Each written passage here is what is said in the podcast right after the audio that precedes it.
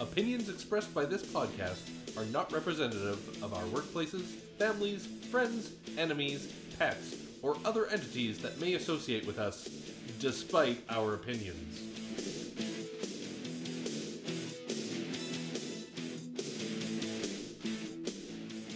Get social with the Unelectables. You can find us on Twitter at Unelectables. And on Facebook at Unelectables Pod.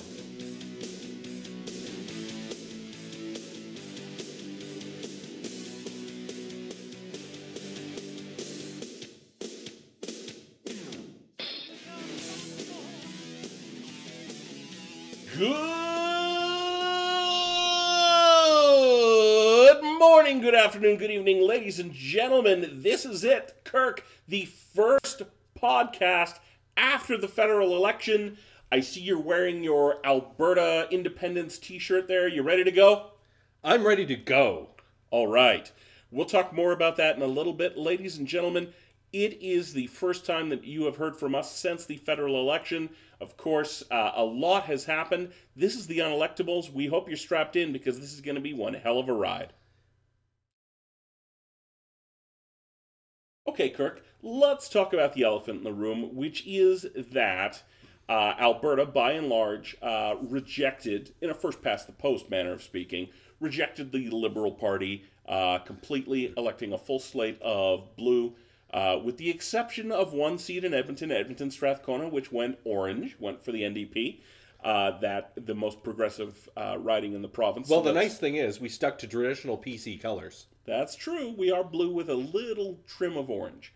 Now, um, we, uh, as a result of that, Alberta does not have uh, anybody who could potentially sit in cabinet, at least as an elected member of the Liberal Caucus. Uh, there's been a lot of talk in the past few days about how Justin Trudeau is going to deal with that, whether he uses an independent Liberal senator to fill that role from Alberta. Uh, people are talking about Paula Simons possibly uh, being able to fit that bill, but that's tricky because Paula's an independent senator, uh, which was at the insistence of Justin Trudeau himself.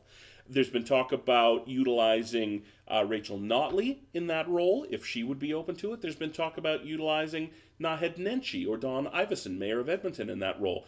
How can Justin Trudeau actually show in a theatrical sense? Because, of course, what he does, um, you know, behind closed doors is not really relevant to the conversation. People want to see something visible that says, I have Western, meaning Alberta, and Saskatchewan, which also didn't elect any Liberals, a representation in the cabinet around the decision-making table. What can Trudeau do to address that?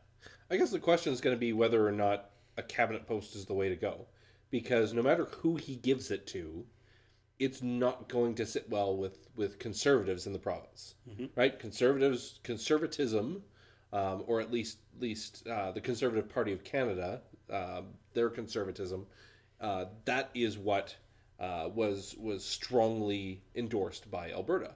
So even even the idea of appointing a senator from Alberta, once that senator is seen as not being of that conservative mindset, I don't know that it's going to do much to appease it at all. Mm-hmm. And and then you, of course you have the additional issues that people will bring up about Uh, having cabinet ministers who are not elected. Not that that, that is, um, not that you can't do that in our system, uh, but it's also very rare. Mm-hmm. And I'm not sure that that necessarily solves anything, especially if it's somebody who isn't sitting in caucus. Well, and we've already seen some pushback to the idea uh, from the provincial governments. In Saskatchewan and Alberta, Scott Moe, Premier of Saskatchewan, sent a very strongly worded letter to Trudeau the morning after the election. And we've seen cabinet ministers in Alberta say, hey, you know what? seventy percent of people who voted in Alberta voted for Conservatives. If Justin Trudeau wants to talk to somebody about what the West wants, he can call us. He has our number. So as we look at those options, and it sounds like maybe a cabinet minister isn't necessarily the way to go, or at least bringing in somebody to be the token Western representative, could we see an approach like we've seen from other governments that were shut out of a geographic area where they say, have a minister whose title is the minister responsible for relations with Western Canada, say. Yeah. And you appoint somebody in the Liberal caucus who doesn't represent a riding in Saskatchewan and Alberta, but maybe grew up or has deep ties out here. Yeah, you could definitely do something like that. Even even with a role like that, I mean, you could theoretically appoint a Conservative minister at that point. The mm-hmm. the problem is that you're going to get this oppositional piece, right? The, the two parties have proven already that they're not in any state to work with each other. You know, if, if it were if it were say back in the late nineties when when Preston Manning's opposition was about opposition in terms of uh, giving improvement and and really trying to craft bills rather than simply being against it, um, then maybe you would see that, that type of movement a little bit more. But but the way that those two parties played in the election mm-hmm. in the sandbox, there's no way it's going to happen, right? There's no way that you're going to let somebody closer to your government. Um, even even not in the caucus position, simply because there are things that happen at the cabinet table that they might not want necessarily their opponents knowing. Right. Well, and the most recent uh, Minister of Foreign Affairs, Chrystia Freeland, is a born and raised Albertan. Right. Even though she represents a riding in Toronto. So that's a, that's a possibility as well. Um, of course, we are in this minority situation, and we do have... Uh, another addition to the ever-expanding section of our podcast called Errata, which is, I made a statement on our live cast on election night that said the N D P federally had never been in the catbird seat. They had never been in this position, when in fact they were, when they were propping up Pierre Trudeau's minority Liberal government back in the seventies. Sure, with Ed Broadbent. Yeah. Yeah. So, that's my bad. I made a mistake. I'm sorry, I've been a bad boy. Now, with all of that said, though, we now find ourselves in a situation where Justin Trudeau is uh, ostensibly going to try to lead a minority parliament. Um, and and what comes with that is you have to, first of all, elect a speaker. Yes. Um, and Elizabeth May has said that she would potentially be interested in that job, and uh, I can see you shaking your head. We'll talk more about that uh, in a little bit, but... First things first, how's Trudeau's relationship with uh, with the other party leaders coming out of this election? I mean, you mentioned it was a bruiser of an election, perhaps one of the most brutal we've seen uh, in, in quite a long time. Uh, do you get the sense that these people can work together? I think to some degree. I'm I'm not sure that Andrew Scheer and, and Justin will ever be able to fully work work with each other, but I, I don't see a problem necessarily with Jagmeet Singh. Um And the bloc is going to to play nice simply to get things that they want anyways, right? Mm-hmm. Because they're because being a regionalist party um, and having as much power as they do, um, they they have some ability to to uh, wield a, a larger stick. Mm-hmm. Which, of course, I mean, this this is of course part of why Western separatism has become a bit of a thing, right? Because we're we've seen in previous elections a regionalist party. Uh, wield that level of power. So so that's where, where we are seeing some of this that we'll talk about later. But but certainly in terms of, can Justin work with Jagmeet Singh? Absolutely. Can Justin work with the bloc? Absolutely. Um, the thing is, they're going to use this opportunity to get as close to him as possible until they need to wield the uh, the stick in a in a an election situation again. Right, so it's very much a Julius Caesar situation. Absolutely. Right? Where uh, where it's the people closest to you, and then you look, you know, A two, Andrew. Um, okay, so we talked a little bit about uh, the idea that Western separatism is, is on the rise. Um, how's, how's Trudeau's relationship with other first ministers, with premiers, coming out of this election? Because there was a lot of back and forth between him and the Premier of Alberta. As I mentioned before, there's already been some, some words exchanged between he and Scott Moe. Uh, Doug Ford was uh, was sort of portrayed as a boogeyman for the Liberal campaign in Ontario, to great success, as it turns out. Um, can can Trudeau work with these with these premiers, especially considering that everywhere from Alberta to the Ontario border is uh, a Conservative government at this point. Well, Manitoba's premier has, rel- has stayed relatively out of it. Even when, when Scott Moe and, and Jason Kenney were starting to, to use some harsher language, Manitoba really stayed out of it. Um, so so there's some possibility there. Um, obviously not going to get along well with Doug Ford. There there is some, some potential issue that Justin can have with the First Ministers. It's really going to depend on what the issue is and how he's able to placate them. Um, you'll have to remember that, that for the most part, the First Ministers can't wield a lot of power unless they, they really band together. Um, and they need, and, and it's not a simple majority either. Mm-hmm. So it's, he can probably, he can't afford to, to turn his back on the First Ministers, but he probably doesn't have to worry about them as much as uh, Alberta and Saskatchewan would like to think. Well, there's there's an old saying that you cannot govern without consent of the governed, right? And so even though the Liberals did win this election in terms of they won the most seats um, versus the other parties, at the end of the day, the premiers of Alberta and Ontario, by and large, are very popular within their own provinces. Sure. And when they say, we're going to war with Ottawa, we're going to war with Trudeau, that really stirs up the people in their provinces to the point where you could see people deciding to take a stand against what they feel is federal overreach into certain things, uh, much as we saw protests against the wheat board in Alberta and Saskatchewan back in the day. Um, but uh, the idea that these Western premiers are fanning the flames of Western separatism is something I wanted to touch on a little bit because uh, as much as you have heard these premiers talking about Western separatism in a way that you did not ever hear in the past, not from premiers at least, the premier of Manitoba is taking a very different tack. You mentioned him before, Brian Pallister. He just won re-election in Manitoba just in the past, I think, month and a half. Yeah, it was in September. Yeah, and uh, he was asked about Western separatism. Now, what I'm going to do is I'm going to play a short YouTube clip here.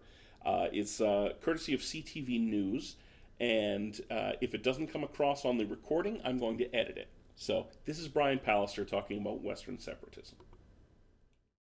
Overcome your difficulties together. Don't threaten to leave. I listened to this from Quebec for years, and I don't like listening to it from Western Canadian friends of mine. So no, I have no time for that kind of thing. We're going to make the country work. We work together on it. We make a commitment to it. It's a relationship. My wife and I have been together for thirty-five years, and we don't get stronger as a couple by threatening to leave every week. Okay, so that's Brian Pallister on the idea of, of using separatism as a as a stick uh, to, to get your way in Confederation. Uh, what do you think? Is that the kind of rhetoric that is going to actually find a home here in Alberta and Saskatchewan, or is the pain still too raw?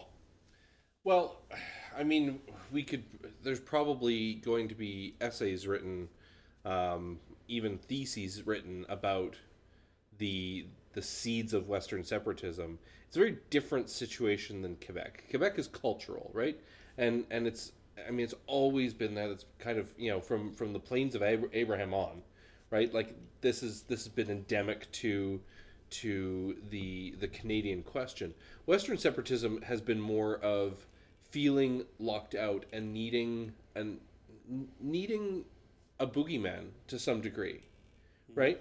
Because because Albertans, let's face it, regardless of if you you know believe the Conservative Party uh, should be the party or not, Alberta has not done itself any favors by voting Conservative time and time again.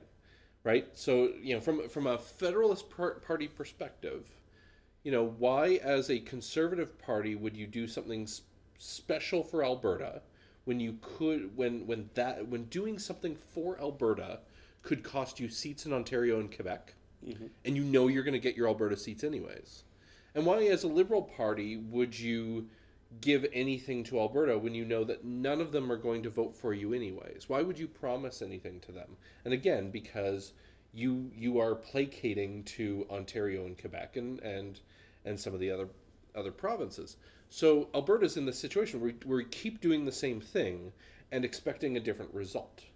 So so to some degree, we're we're at our own fault. But then you also have this this component that, you know, and again, I, we could probably get into two months of talking about this, but you've got this component where you've got an oil industry where the price was significantly high for a very long period of time.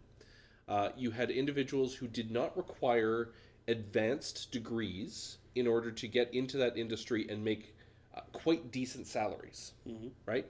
Uh, but now, now due to market forces, uh, not just the not building of pipelines, which, let's face it, has not been done by any of the federal governments, mm-hmm. not just the Liberals. Um, you know, the Harper government held control for a long time prior to the Liberals, and we didn't see building of pipelines then.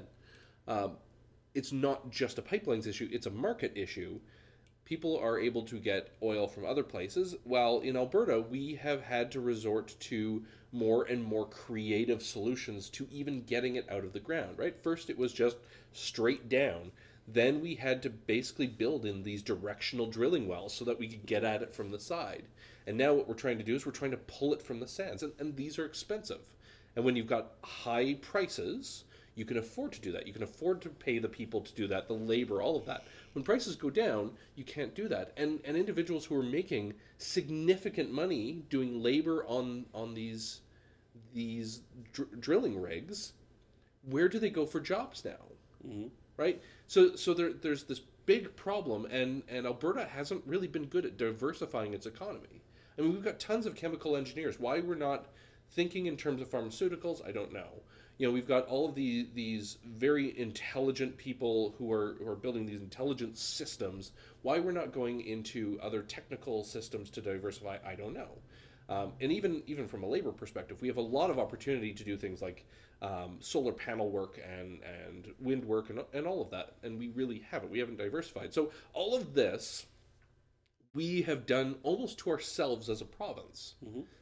And now we're in a situation where we can very easily say that the federal government doesn't care about us. The federal government isn't doing anything about pipelines. So it creates this boogeyman effect that is really useful for a provincial government who uh, historically has not, you know, necessarily helped the situation. Right.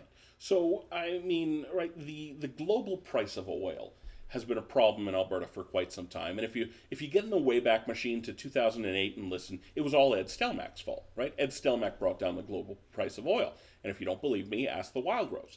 And then you fast forward a few years to two thousand twelve, it's Alison Redford's fault that, that oil is so low. And then you fast forward a few years to, to twenty sixteen, and it's Rachel Notley's fault, right? It's, it's one hundred percent Rachel Notley's fault that that uh, that nobody wants our oil.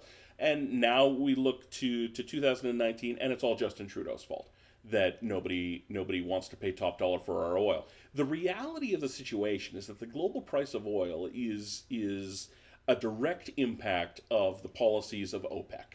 Right. Sure. Uh, and OPEC, uh, the Saudis and, and other oil-producing and exporting countries from the Middle East have flooded the market with product, driving down uh, the, the the price of oil. So uh, adding to that problem is the fact that given the lack of pipelines that we have in Alberta, the number one customer for our product is also a competitor of ours. Sure. Right, it's like if you own a Burger King within a McDonald's. Well, it... so I mean, the, the Americans are the only ones uh, who have pipelines to get our oil, and they are making their own. So they don't want to pay top dollar for ours. Well, and and the other thing that, that makes it really easy to make the federal government a boogeyman here is is the Liberals' push for. Um, cleaner cleaner energy and and really green policies, right? Mm-hmm. Because because in Alberta we know what what it takes to get our oil out of the ground. Uh, we know what type of policies the Alberta government has had in for a very long time. Um, that I mean, even going back to the Ralph Klein days when he was environment minister, mm-hmm. um, there were some really really stringent policies put in place under Alberta. Uh, for what to do with land, and and it's not perfect by any means, but it is certainly cleaner than a lot of the oil that comes out of the ground around the world, right? So, so you know, when, when you hear the Liberal government talk about green this and green that, and people don't see pipelines being built, regardless of what government failed to put in those pipelines, mm-hmm. you get this, you know, Albertans certainly have this feeling of, well, at least if our oil could get out there, at least it would be a cleaner way of coming out of the ground than, mm-hmm. say, in S- Saudi Arabia. And it's not just the cleanliness of the manufacturing, it's also the issues around human rights. Sure. Uh, which are critically important, of course. Right, this comes up anytime we talk about China and and yeah. and green policies, right? Right, but uh, is is part of it also just that that feeling that we get as Westerners and as Albertans? I mean, it's dr- driven into us from a young age that just about everything we see around us in this province is because, directly or indirectly, of our energy industry, at least since nineteen forty-seven, since, sure. since Turner Valley. So um, everything we've got, from our provincial parks, to our roads, to our schools, to our hospitals, this is all because of the the benefits that we have reaped from our, our energy industry. And when we hear people talking about, we're going to go green, we're going to eventually phase out the need for uh, carbon-based economy, that sort of thing, we, we almost take it personally. It's like the coal miners in Kentucky who, who go, well, God, I mean, we've got we've got the cleanest, uh, most ethically sourced coal on the planet, and people, yeah, but it's still really gross, and we don't need it anymore. And instead of having a conversation, Uh, because the two sides are just so intractably entrenched in their positions, it just becomes a case of, well, why do you hate me? Well, I don't hate you. Why do you hate the planet? And and we can't really have a discussion from that point of view. The federal election in a lot of conservative circles was about how Justin Trudeau hates Alberta and hasn't done anything for Alberta and is trying to landlock our resources and all of that. But let's not forget, he bought a pipeline in order to keep that project going, and it's been stalled by the courts, but that's because we're a country that is ruled by law. And if the government could just overrule the court and build a pipeline anyway, we would be Saudi Arabia. And and again, I I, I think there's some some pieces here that that Albertans see as a blatant hypocrisy, uh, right? So, you know, you have Justin not getting this, this pipeline forward, you know, even though it is held up in the courts, and that, that is the reason that it, it hasn't moved forward.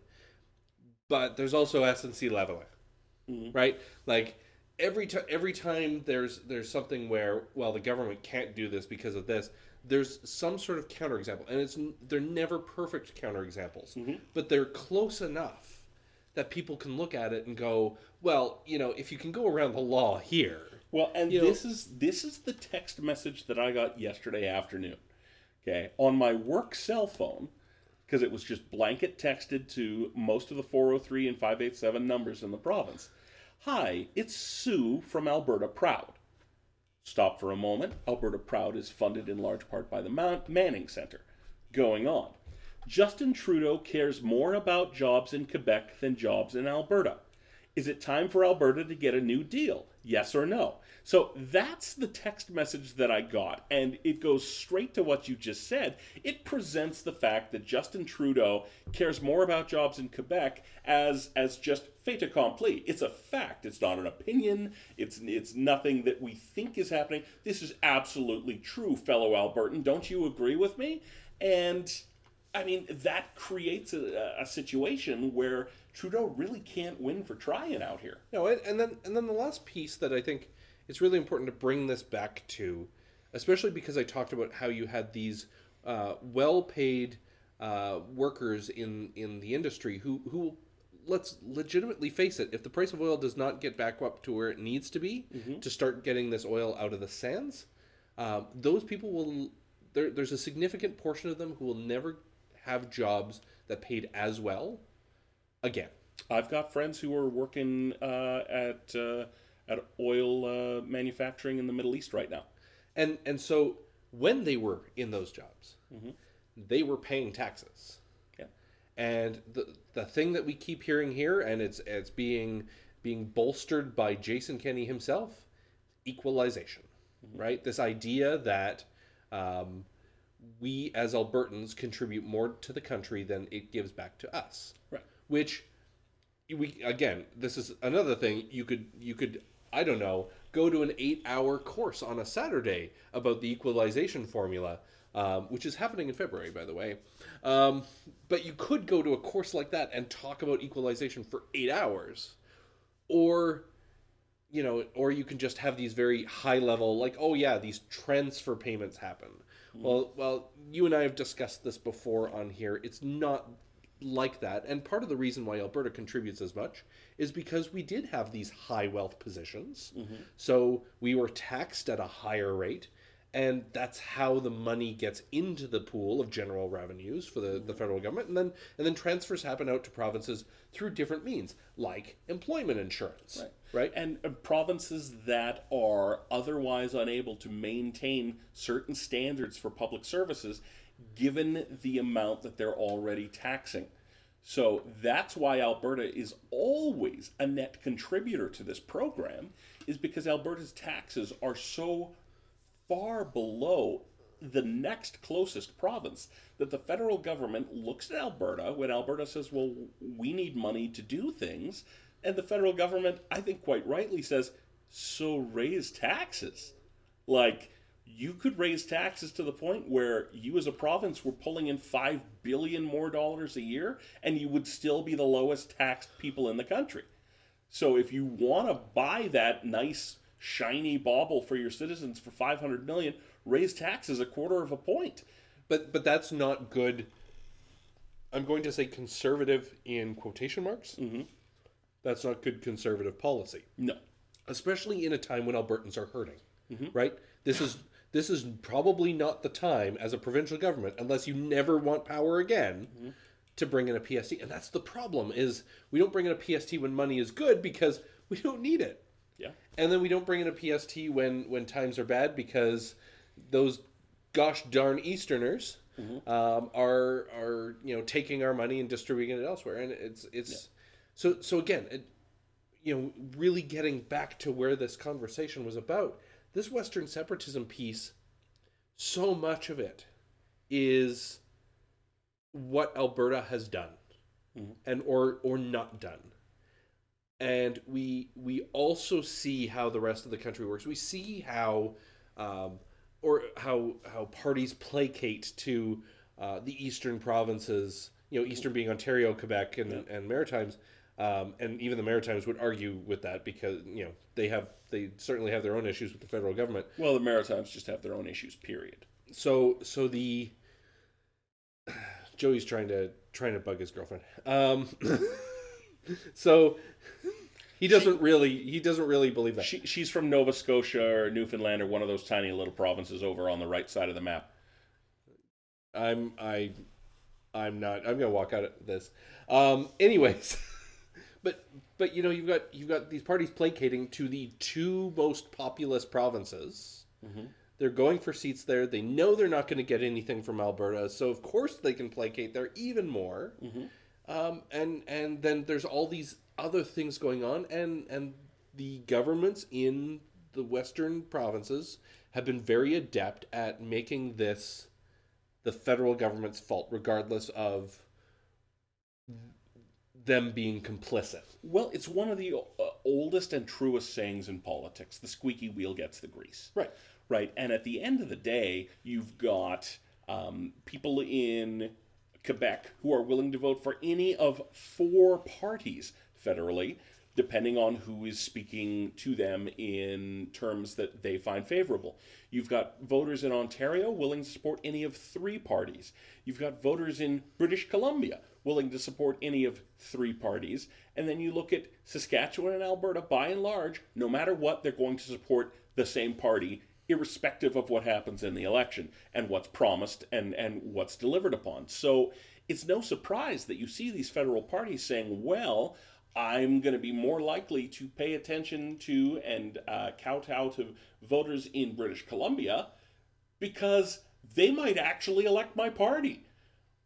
Or or Quebec or Ontario or the Maritimes at least can go one of two directions, maybe even one of three, and now maybe even, and we'll talk about this more in a little bit, one of four with a, a, a Green elected in Fredericton. So now we're talking about competitive races, places that are willing to stand up and say, hey, you know what?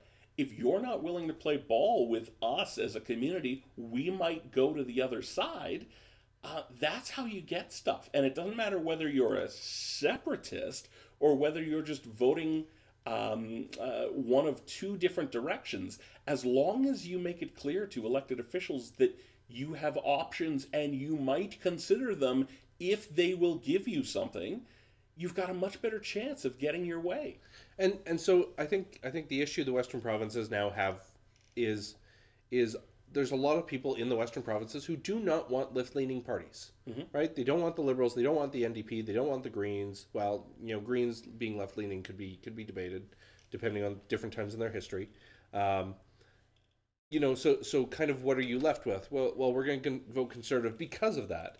Uh, so so now they need a tool uh, that will will potentially do the same thing, right? So so we don't have.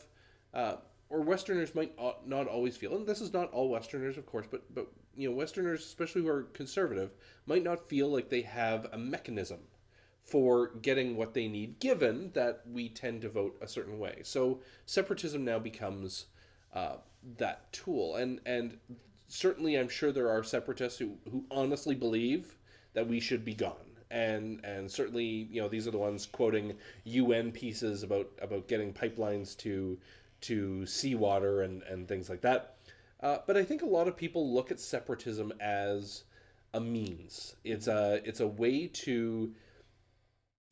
it's it's a way to threaten the country, to basically go like, look, if you're not gonna gonna start considering us as part of the team, mm-hmm. even though we're a little bit different, um, then we're gonna we're gonna walk out and and. So the question then becomes, how effective a tool can that be? I mean, again, it's it's to some degree, it's worked for the Bloc, right? I mean, especially in, you know, the Lucien Bouchard days and, and Jacques Parizeau, and, you know, like they, they held a lot of power at that point um, with the Parti and the Bloc. So, you know, we see this, and and there's there's kind of this view that Quebec is placated to because of that, you know, assuming that we don't think about their population or anything like that as well. Uh, so I guess the question is, can a separatist party in Alberta, regardless of the reasons that we have moved in this direction, mm-hmm. can it be an effective tool to get what we need provincially from the federal government? Well, Quebec's an interesting stew because, of course, the choice is not just federalist or separatist for party. Uh, there's the federalist Liberals, the federalist Conservatives, the Federalist uh, uh, N D P, or the Sovereigntist Bloc Québécois. So voters uh, chose all four of those parties uh, in, in this most recent election, although not many Conservatives and certainly not many New Democrats, only one. Uh, and that's going to be a problem that the New Democrats and Conservatives are going to be trying to trying to solve here over the next little bit. Um, so is what you're saying that the Western separatist movement is basically a, a, a re-imaged iteration of, of the reform movement, where well, it was it was the choice on the ballot between Conservative one and Conservative two, but at least there was a choice? Well, I'm I'm kind of wondering if, if that's it, and if, it, if it's a if it's a rehash of the West wants in, mm-hmm. right? And because that because that was the nineteen ninety-three campaign of the Reform Party, right? Mm-hmm. The West wants in. Um, and then and then eventually they had to change that image because they were actually getting seats in Ontario. Um, and suddenly the West was in. Right. Um, you know, it's it's it's really hard to, to figure out. And, and the thing that, that gets me about sovereignist parties is it feels like a very dangerous tool to be wielding. Mm-hmm. Right? It's it's it's kind of like, you know, you're going to use a, an incredibly powerful saw mm-hmm. to cut through wood, but you have no safety mechanism on it. There's no way to stop that if it goes and runs off. Yeah, you can't get that toothpaste back in the tube. You can't unring that bell. And the thing is, what makes it all the more, I think, rash is that This is coming at a time when just four years ago, we still had a Conservative Prime Minister from Calgary Southwest. I mean, he, he wasn't born in Calgary, but he was a Calgary Member of Parliament, Stephen Harper. He was the Prime Minister of the country for ten years. And and that was just four years ago. So it's not as though the the Conservatives and the West have been shut out of federal government for a generation. Um, we ran things essentially for a decade. Um, and, and that just ended one election ago. So for people to say, you know, the the federal government's never been on our side, uh, Eastern Canada doesn't respect and won't elect a, a, a, a party that is run by a Western Canadian, that just doesn't ring true. It sounds like sour grapes more than it sounds like legitimate grievance to people in Eastern Canada who are saying, look, you guys were just in charge for ten years. You got to give us more than four. And, and of course, Jason Kenney himself was part of the Harper government. Mm-hmm. He was involved with with discussing equalization. Now, you know, people people do like to say that he was he was part of, of equalization formula as exists now. I mean, equalization formula was tweaked, mm-hmm. but, you know, w- what it includes, you know, can can still be can still be manipulated. But in the, at the end of the day, Jason Kenney was at that table as well, right? Right. So it's, you know, and and so, you know, when you hear Jason Kenney talk about how the equalization formula is unfair and how um, you know, how pipelines haven't been built and that type of thing, I, there is a bit of reflection that is required there. Mm-hmm. Because uh, it's easy for him to say that now, yeah, when he's not beholden to Stephen Harper to try and win seats in Ontario and Quebec and the Maritimes, and he's just worried about Alberta. But when he had the opportunity to speak up when this equation was being figured out, he was thinking in terms of, we need to get people elected in Montreal. We need to get people elected outside Quebec City. We need to get people elected in Saint John. And so... Um, we, we need to come up with a, a formula that is acceptable across the country. And if it pisses off Alberta, so what?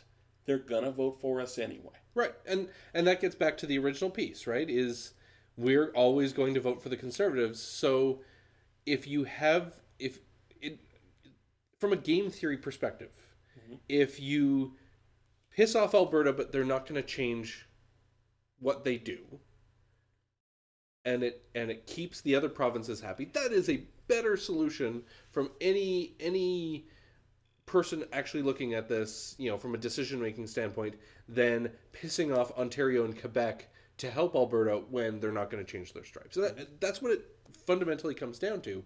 And you're right, once he no longer needs to worry about getting votes federally, yeah, he can fight for these things. And it's it's not disingenuous for him to fight for them. Mm-hmm. What's what's disingenuous is that he is playing both sides, and he's blaming Justin Trudeau for the inequality. And and look, I'm happy to blame Justin Trudeau for a lot of things that Justin Trudeau should be to blame for, but I'm not sure that this is it. Right? Yeah, I stubbed my toe this morning, and I said, "Damn it, Trudeau!" Um, and that was totally his fault. But we'll talk more about why that is later. He sneaks into my house sometimes and moves my furniture. Thanks, Obama. Or Notley. Now, we've been beating around the bush. We've talked about it a few times. Um, uh, since the election, Justin Trudeau has apparently, according to updates uh, on C B C News just yesterday, not actually spoken since election night with any of the other federal party leaders, um, which is an interesting way to go about setting up your minority government. Um, but he has been quoted as saying, we are going ahead with the pipeline. Uh, Trans Mountain is getting built. So with that said, um, he's decided that he's going to go ahead with that. The federal N D P don't like it.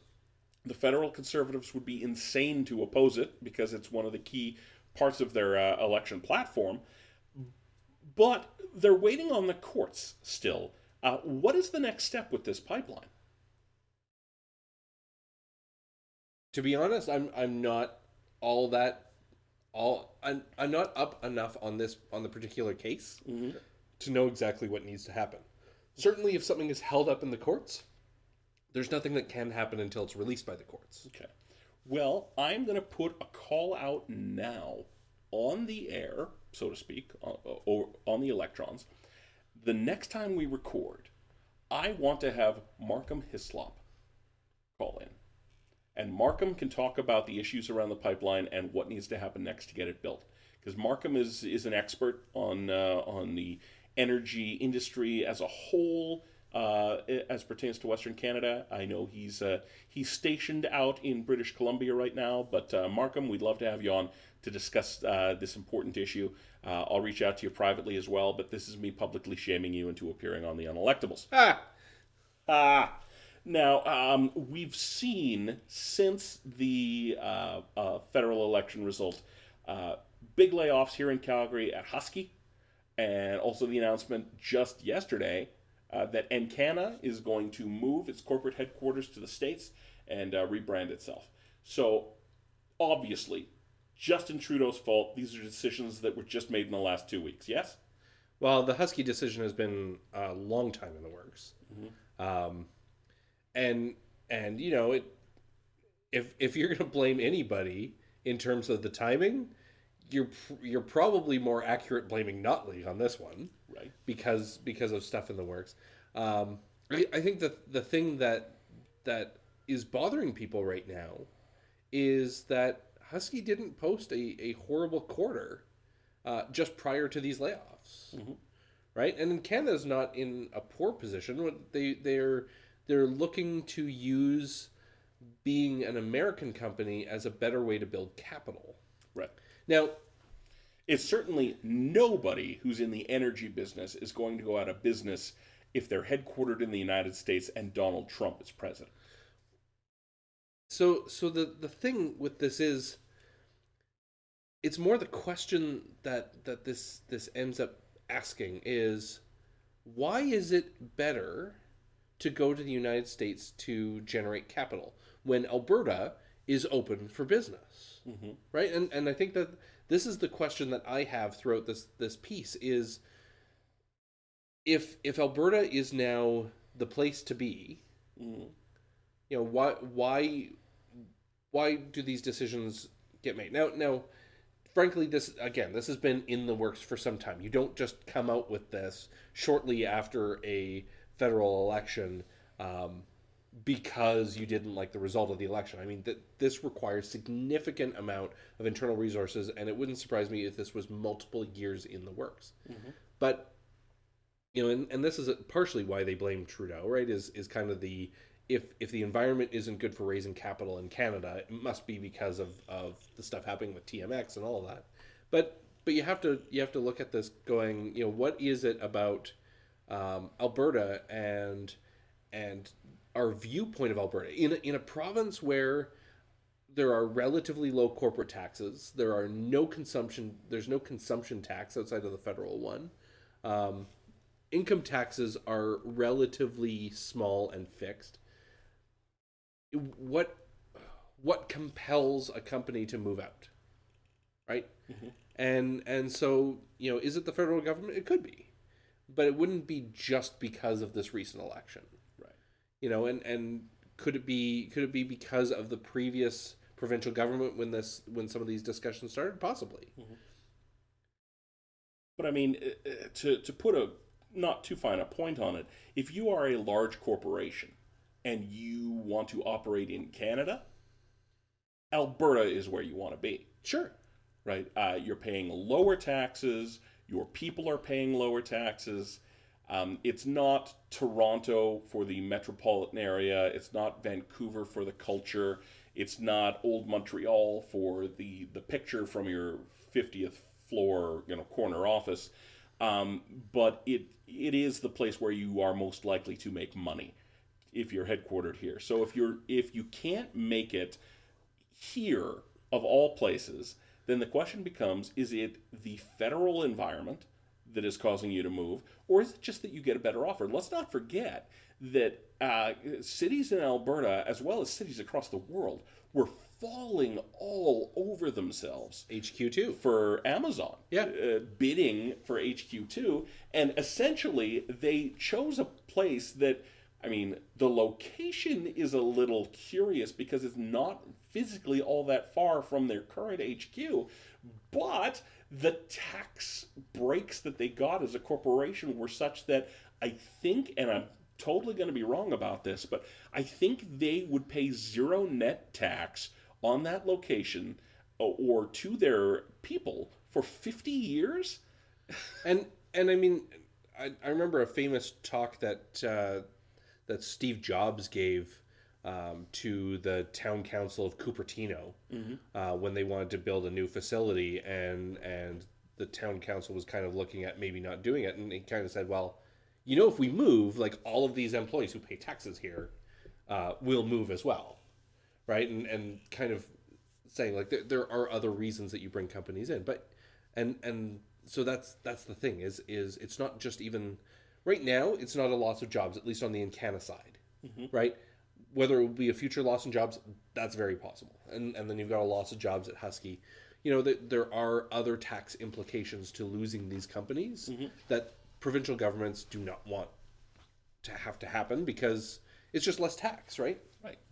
But but certainly, yeah, it's it's it's the type of thing where provinces really need to work to to get these companies in and keep them there, which which is also why it is so surprising to see the Alberta government looking at cutting the the tax uh, the the tax break that they were giving to the electronic entertainment industry, mm-hmm.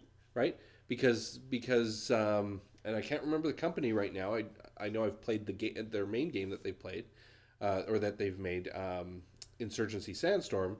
Um, they they just moved to Calgary in February mm-hmm. because of the tax credits that, that existed there, and and you know, so we had we we were actually seeing some diversification because the electronic entertainment industry is now one of the largest industries in the world. Yeah, and there was also a filming credit that was yeah, cut. That's right, and um, and of course we have the brand new film center in the in Calgary, mm-hmm. right? So like all of these things, um, you know, and we're we're losing Husky or Husky employees.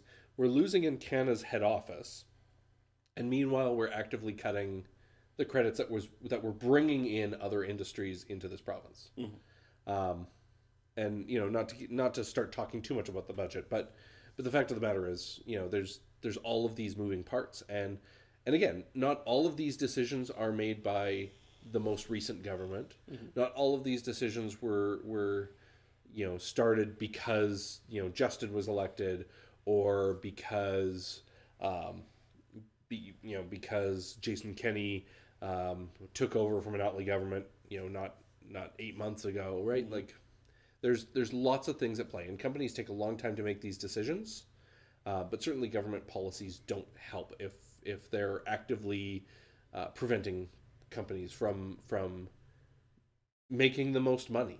Right, right. Okay, so I want to talk um, about the election results in a couple key ridings. Sure. Um, because we we had some surprising results, or or at least. Uh, surprising on the face of them. The first is that the Greens elected uh, a member of parliament, their first member of parliament outside uh, British Columbia, and it was in Fredericton, uh, Fredericton, New Brunswick. Now, uh, Fredericton, New Brunswick is a part of the province that does, in fact, have a Green member of the Legislative Assembly in their provincial uh, legislature. But uh, on election night, their their candidate in the federal constituency of Fredericton, uh, Jenica Atwin, Uh, won by uh, just a little over three percent uh, over the Conservative candidate, uh, Andrea Johnson. Is that the breakthrough that the Greens were hoping for? Or is there a sense of disappointment that they went into the election with a couple seats and they came out with three? I mean, on the one hand, it's an increase of fifty percent, and most parties would be happy with an increase of fifty percent of their caucus. But going from two to three is not exactly Uh, a mind-blowing breakthrough either. What do you think? Well, I think the the biggest problem for every party, regardless of how many seats were lost or gained in, in this election, uh, Greens included, is this was Justin Trudeau at his weakest. Mm-hmm. This was the Liberal Party's part. Uh, it, it was it was theirs to win to some degree, because between the blackface, between S N C-Lavalin, between Western alienation, that, you know, the seeds of that were already sown there. Uh, between all of that, it it really was Justin's um, time to go, and we didn't see that. And and so strong questions have to be asked from all parties of whether or not they achieved what they should have, mm-hmm. given that situation. Right. Right. The Greens, I mean, there there were a lot of people who, at least from a from a hearsay standpoint, did not like Andrew Scheer, did not like Justin Trudeau, did not like Jagmeet Singh, and would typically park their vote with, then with the Greens. So why did the Greens not do as well, especially in terms of seats, as I think they would have liked? Um, you know, it, it's it's an improvement. It's not the type of thing that that really bolsters confidence the that the Greens will ever be anything more than a, a couple of seat party. Mm-hmm. And I think I think that's the problem the Greens now have to contend with. Well, and they themselves make that argument that unless we get proportional representation or mixed member proportional or a transferable ballot, that they'll never be able to get over the hump into a mainstream party, even though they do garner a respectable amount of the national popular vote. Um, but if wishes were horses, beggars would ride. At the end of the day, they know they're signing up for a first-past-the-post election, and only three of their horses cross the finish line first. Right. And and the thing is, it's not like other parties have not emerged from nowhere and, and gotten a lot of seats, right? Like, mm-hmm. we talked about the Reform Party. At one point, the Reform Party did not exist. Right? Prior to nineteen eighty-seven, there was no Reform Party of Canada. Mm-hmm. Ten right? years later, they had fifty-two seats. So so it's it's not like it's an insurmountable problem in a first-past-the-post environment. Mm-hmm. Um, so that's that's part of the hard look that needs n- needs to be there. At the same time, you know, it, there there is something to be said about the type of politician who can win an election. Is that the type of politician you want governing? Right. Right. And like that, it's a very old adage. Right. But it's very, very true, because politics is best described by a lot of people as you have to win a popularity contest so that you have the privilege of being able to piss off as many people as possible. Sure. Um, so if we look, for example, um, uh, speaking of politicians who, who win the riding, um, over to where the Greens are traditionally strong in British Columbia, uh, in, at Vancouver Granville, we had an independent win election in a federal election. And this is an extremely rare situation. Kirk, you ran as an independent in a federal election. Um, uh, Jody Wilson-Raybould, who became a household name as a result of the S N C-Lavalin affair, uh, garnered over seventeen thousand votes and beat the Liberal candidate by over three thousand in Vancouver Granville to win election as an independent. Um, is she doomed to sit in independent purgatory forever, or has she written her own ticket here? Because the Conservatives came out of S N C-Lavalin loving her. The uh, Green leader, Elizabeth May, apparently during the campaign offered Jody Wilson-Raybould the leadership of the Green Party.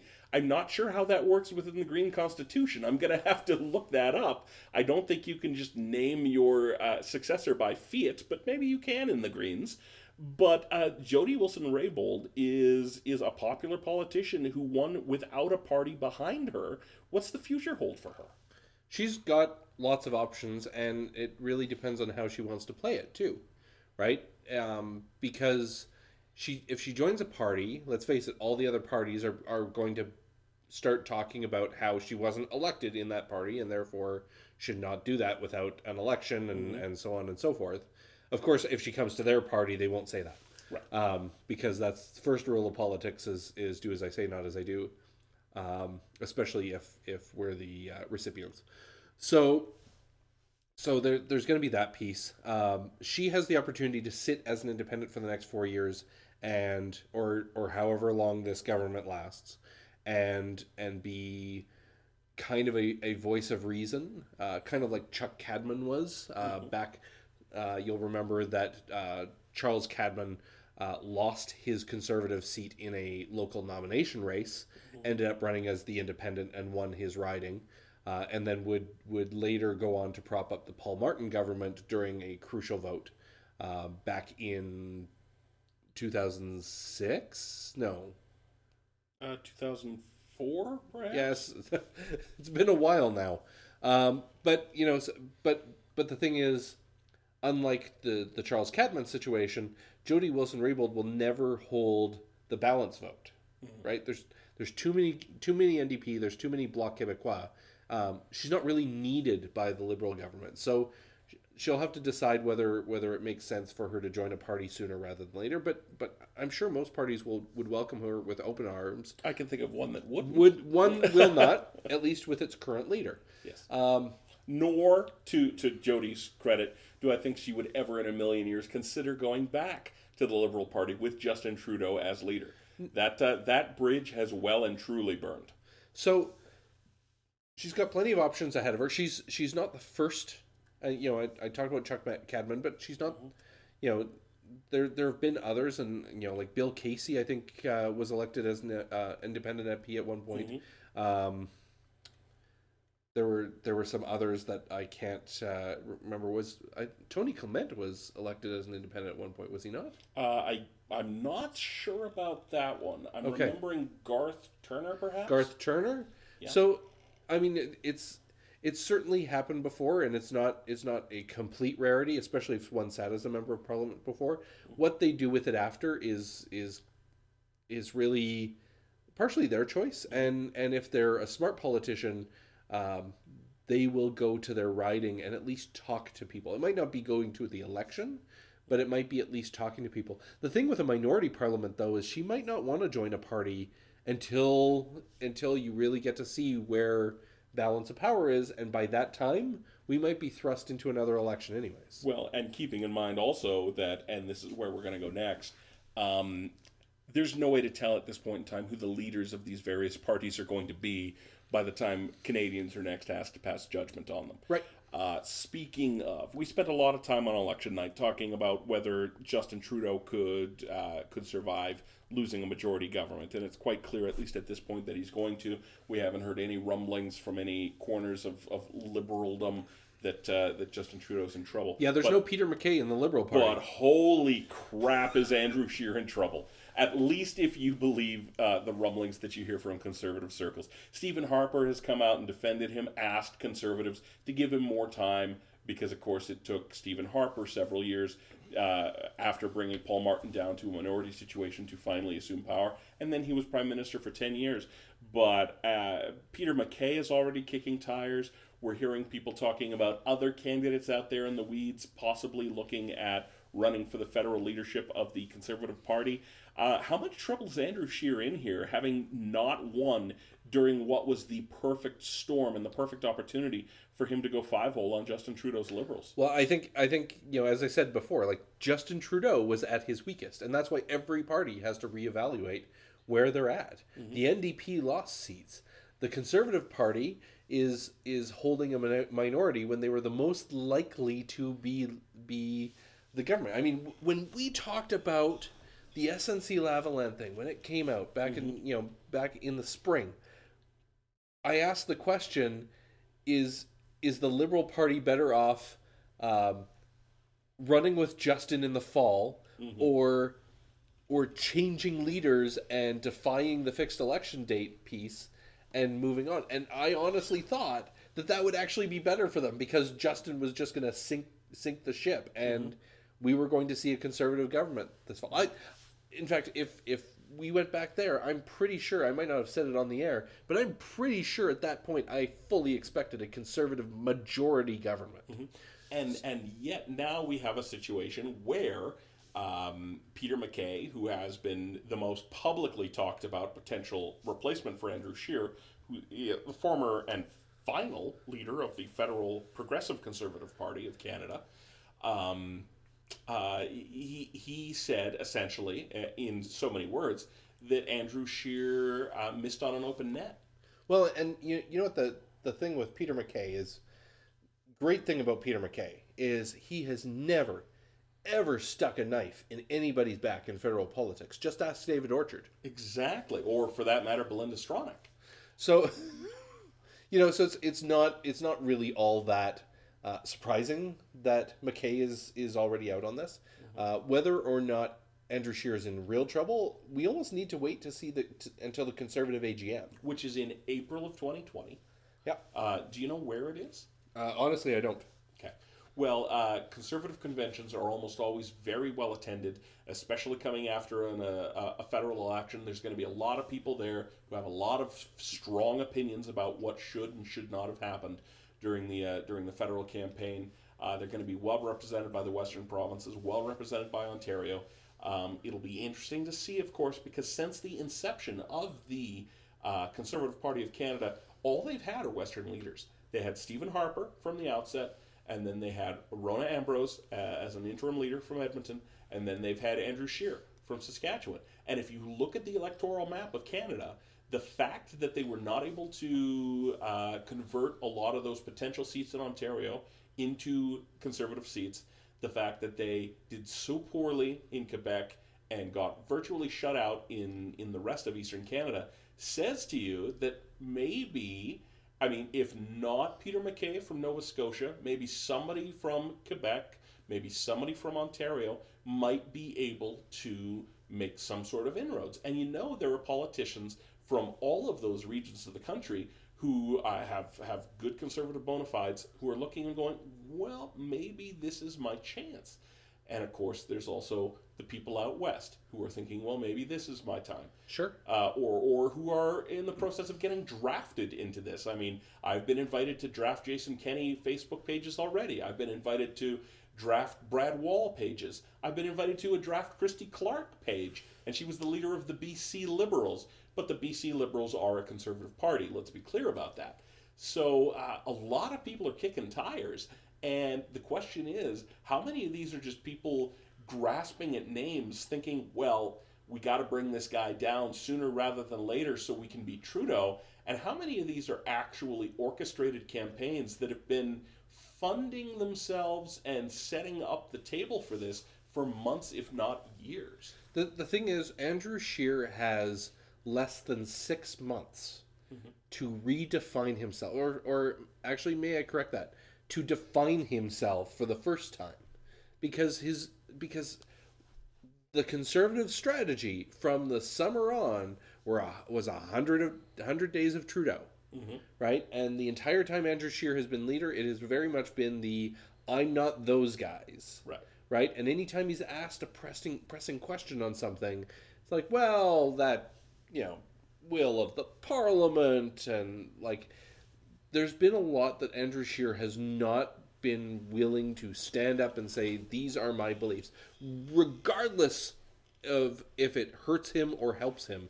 And and I think he's got about six months to do that for sure, to define himself and hope that it's enough for him to maintain power of the Conservative Party. Well, and there are subgroups in the Conservative Party, just like there are subgroups in every party. Um, I mean, you've got... Um, pro-life members who, if Scheer dares to come out and say, under no circumstances would we ever even allow a private member's bill to go to a vote, uh, that probably he would see a lot of people come out of the woodwork and start challenging him on that front. If he were to come out and not say that, he's going to have the more progressive red Tory wing of the party come out and come after him for that. So, I mean, he has to tread a very thin line here, but during the election campaign, he was trying to be too cute by half by saying, well, that's a that's decided law and I support the law of the land. And we talked at great length about how how insincere that seemed.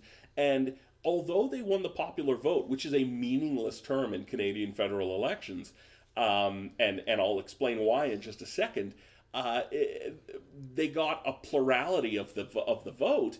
Uh, it didn't resound in enough constituencies to make a difference. Now, I want to talk very briefly about why the popular vote does not mean anything. And I know a lot of people who are regular listeners to the podcast are scratching their heads going, wait, Joey's going to talk about math?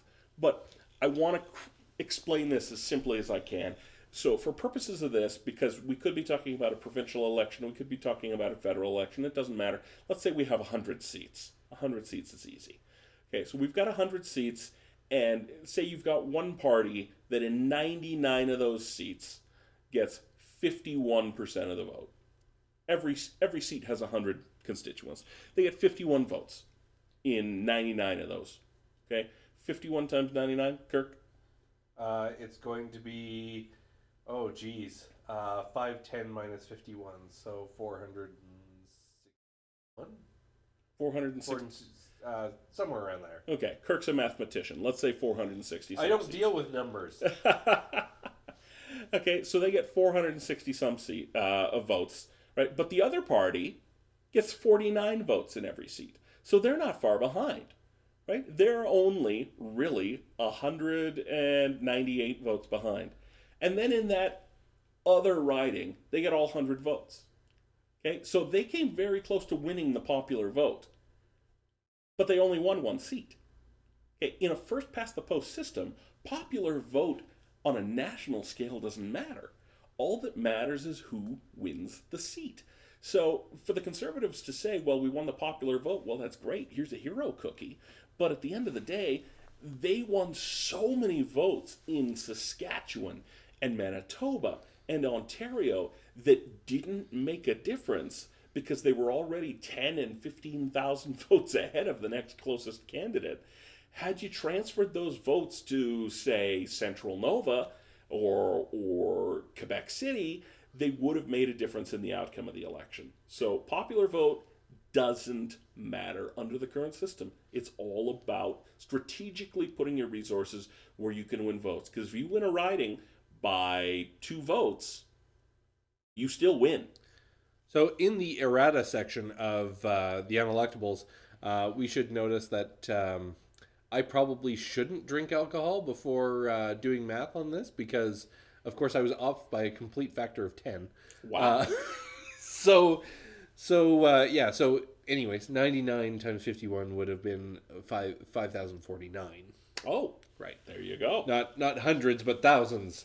So anyways, there that's... Um, so file that under errata. Now, we uh, we are just past the hour mark here, Kirk, so um, we're just going to talk uh, very briefly about something I know that is near and dear to your heart. Um, online voting. I thought we covered this in the live version. We did, but a lot of people weren't watching the live version. Is it a great idea? Or is it the greatest idea? No. Okay. Thank you, Kirk. Um, so as we wrap up this episode here, uh, we just want to take a moment to thank all of you for listening. Uh, please uh, like us uh, on Facebook. Uh, please follow us on Twitter uh, at Unelectables. Uh, please make fun of us on Twitter. Please, you know. By all means, make fun of us on Twitter. Uh, Kirk uh, Kirk holds the keys to the Twitter account, so that's a good way to yell at him. Um, we uh, we would really appreciate your feedback. Uh, five-star reviews on iTunes uh, would be very much appreciated. And yeah, we're we're going to keep plugging away here. Uh, with any luck, God willing, and the creek don't rise, we've got almost two full years before the next election. We've got twenty-three months until the next scheduled election, which is the municipal elections in Alberta in uh, two thousand twenty-one. But those may also include a Senate election and a referendum on equalization, depending on what happens between now and then. Now, now just for anybody who could be listening from outside Alberta, um, this is just a thing we do, and it doesn't really mean anything. And if if anything, the Senate election at most provides the Prime Minister with a list of people who might be good candidates, but uh, in the end, it's it's just a bunch of spending money on a campaign that doesn't really exist. And the only Prime Minister who has ever appointed anybody from those lists, to my recollection, is Stephen Harper. Correct. Um, so it's, uh, yeah, it's our way of saying, well, we're going to elect senators whether or not you pick them. So, with that said, ladies and gentlemen, until next time, I am the enlightened savage Joey Oberhofner. And I am slightly inebriated Kirk Schmidt. And we are the, the Unelectables. Unelectables.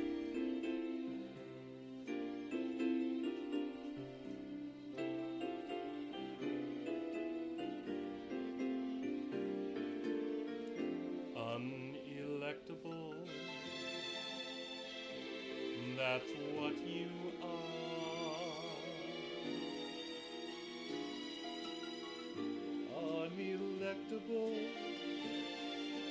though near or far. Though the voters took a pass on you, now I'm stuck on this podcast with you, podcasting with this fool. Hey, hey, hey. Your mom says I'm cool. Unelectable in every way.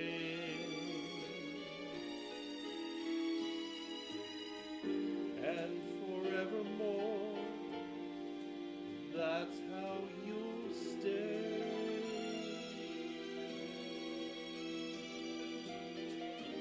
Though in no way am I respectable, so voters found you unelectable. At least they